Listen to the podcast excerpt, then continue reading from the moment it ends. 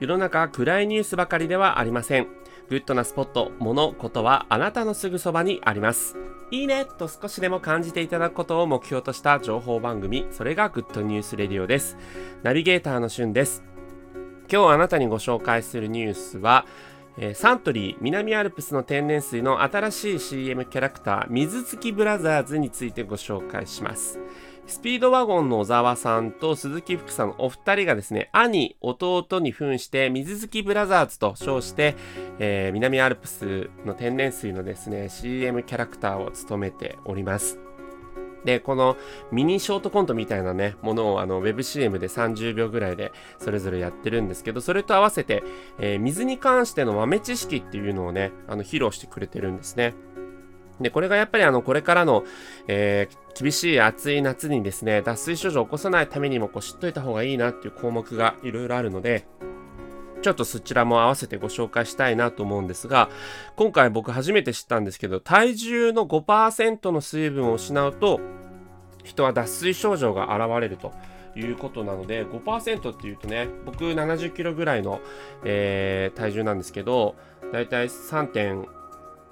5キロぐらいですね。まあそんなになくならないでしょって思うかもしれないですけど、意外とね、やっぱりこう汗なりなんなりっていうので出てきちゃいますので、えー、そういうのが失わないためにこまめな水分補給が必要だと。で、1日ですね、1.2リットルぐらい飲む必要があるそうなんですね。なんかモデルさんとかがよく2リットル、3リットル飲むべきとかいうのありますけど、えー、1.2リットルってね、人によって多いってって思うかどうかわかんないですけど、それぐらいこまめに、まあ、一気に飲んでも意味がないみたいで、こまめに飲む必要があるそうです。